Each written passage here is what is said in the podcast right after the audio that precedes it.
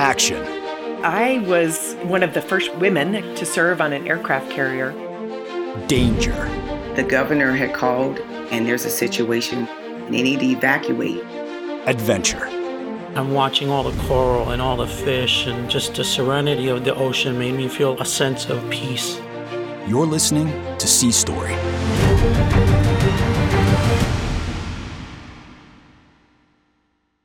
Episode 67 Sandstorm. Hi, I'm John Bellomo, Hospital Corpsman, First Class, Surface Warfare, retired.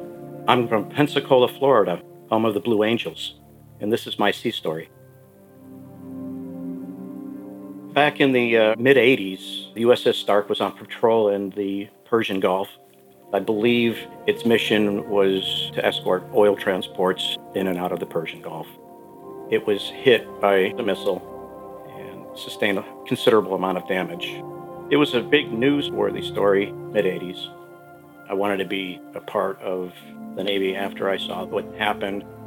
It was something that I felt strongly about, enough to go to a recruiter and say, I want to swear in. I received orders to the USS John Young, Spruance class destroyer.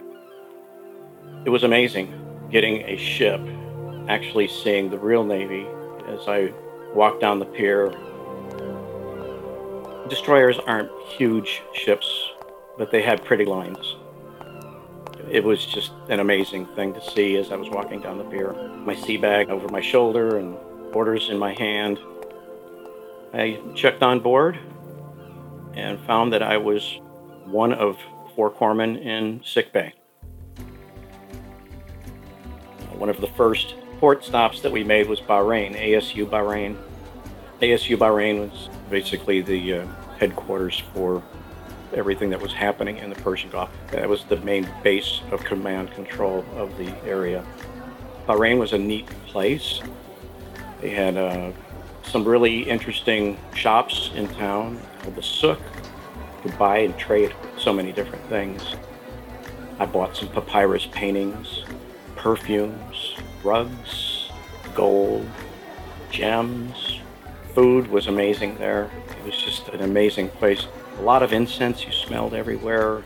Some of them were tents set up, some were small shack shops, but each one had a different thing that they were selling. Now, granted, you could find more than one place that sold perfume or rugs, brass pots, or oil lamps, but it was uh, people that you were able to talk to as you walked in. They were very friendly. It was always an interesting experience. It was never the same experience twice going to the souk as night was coming, uh, we were all told that we had to get back to the ship because the ship had to get underway right away. What had happened was a storm was brewing. There was really heavy wind. Little did we know it was a sandstorm heading toward us.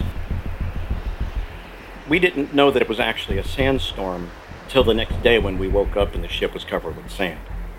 It lasted, well, most of the night and into the next day because it's such a fine particulate and it's red. The sand is red, orangey color. We had to close all intakes, air intakes, and close down the ships so that everything wasn't getting mucked up by the sand. It's really fine dust. Couldn't go out on weather decks. They didn't want anybody out on weather decks. But you could go up onto the bridge and you can look out through the bridge windows. That sun gave off a really eerie orange glow as it came through the sand that was blowing across. And these clouds, these sand clouds are huge. So they had uh, shore patrol come through where everybody was, try to round everybody up and get us back to our ships. When they came to get us, it was already evening. It was dark, 20 or 2100. At that point, there were lights on the pier, but they're spaced, and they didn't go over the side of the pier. They were lighting the pier itself. So it was really dark. You couldn't see between the barge and the pier. The seas right there were probably five or six feet. They were significant waves coming in. The pier was basically concrete, concrete face all the way to the water line. It was low tide. this huge barge that was probably 300 feet long by 50 feet wide. It was tied up to this pier, and as the wind was blowing, it was creating a lot of waves up against the pier. Every few minutes, the barge would make its way back and it would slam into the pier, and then it would reverberate, and then it would start to slowly go back out, leaving about a 10 foot gap between the pier and the barge. It just kept ebbing and flowing back and forth. Then every few minutes, it would hit the pier. It was kind of surreal. The uh, hollow thud that the steel barge made when it hit the pier was kind of eerie. The wind was howling had to have been solid 20 to 25 mile an hour wind steady. Nobody was really afraid of the wind or even the seas. We're all sailors. We know what we signed up for. There had to have been about 40 or 50 of us all standing on this barge. Uh, it had no railings around it. It was just a barge, just a flat platform. Everybody was in good spirits. We were all laughing, talking about what happened, what we did during the day, and then that's when the uh, incident happened. The uh, barge was pretty much on a regular schedule as it hit that pier and bounced away. And as it hit one of the times,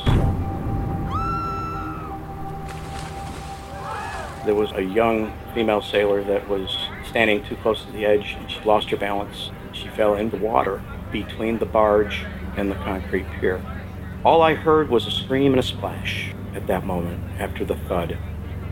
Not even 10 seconds later, I saw everybody gathering around and looking down at the water, somebody yelling, She fell in. I was with three other of my shipmates and said, I'm going in. I'm going to get her. They all ran with me. I don't remember at the time if I yelled out that I was a corpsman or if I yelled out, Get out of the way. I dove in my main thing was to get her from behind the barge. Even if we weren't being pulled out, I could get her off to the side and make sure that she was safe, that we were both not going to get crushed by the barge. I was diving down, and all of a sudden, my ankle was caught by one of my shipmates' hands. I ended up slapping up against the barge, and he got lowered down by another guy that was holding on his belt they lowered me down to this young lady in the rough water between the barge and the pier, who was frantic. I grabbed a hold of her arms, and I had her grab a hold of mine, and I was frantically telling the guys to pull me up. You got to pull us up. You got to pull us up. You got to pull us up. Because as they were trying to get me up with her in my arms, the concrete wall was getting closer and closer, and the gap was closing and we were literally 15 seconds away from being pancakes. Finally, they got me up to a point where lower half of my body was on top of the barge. She was still between the barge and the pier, and it was everything I could do to just pull her up. And the two of us just fell. The two other guys, we were all kind of just laying there on the ground everybody started clapping. Everybody said, Hey, you saved her life. I got up. I asked her if she was okay. I was a mess. Uh, I had barnacle scrapes on my body as well, and my friend sprained his wrist holding onto my legs. So there was a bunch of us, three of us that were injured. The girl that fell in, I said, Well, let's go over to the USS LaSalle, which is the command ship of ASU. We went over and I explained to them that I was a, a corpsman and uh, these were my patients. explained that she had fallen in between the, the, barge and the pier. They immediately took her back and uh, checked her out real quick. Uh, they saw us with the lacerations. And they saw my buddy's uh, swollen wrist, and they took us back as well and dressed our wounds. Next day, I found out that there was radio traffic that went back to the CINCPAC, and the DESRON 7th Squadron commander of my heroic deeds. Um, I didn't see it as heroic about what I did. They announced it over the 1MC on board the ship the next day. I was the only one that actually got said anything about, and I felt bad because there was two other shipmates that were part of the rescue. I made sure that that was noted to their respective division officers, but my name was the only one that went out on message traffic, and I still have that message saying Bravo Zulu, and uh, it was a good feeling. The girl who fell in the water, I did not know her at all. I had never spoken to her. I don't know what job she did on the tender, but I will tell you that she was grateful that I was willing to do what I had done. She couldn't thank me enough over and over and over as we walked down the pier. I would have done it for anybody. It just happened to be her that day. You never need a friend if you have sailors in your life. Your shipmates are, in most cases, even closer than family. And in a lot of cases, are the only family that some people have. I think there's so many corpsmen out there that have done way more heroic things than myself and have never been thanked or even recognized because that's what our job is. It's to save people, it's to keep people safe, it's to help the sick, mend the wounded. We're basically the 911 during combat. When they call corpsmen up, we rise to the occasion. We run into the face of danger. We dive without thinking. I think that's what I did. I dove without thinking.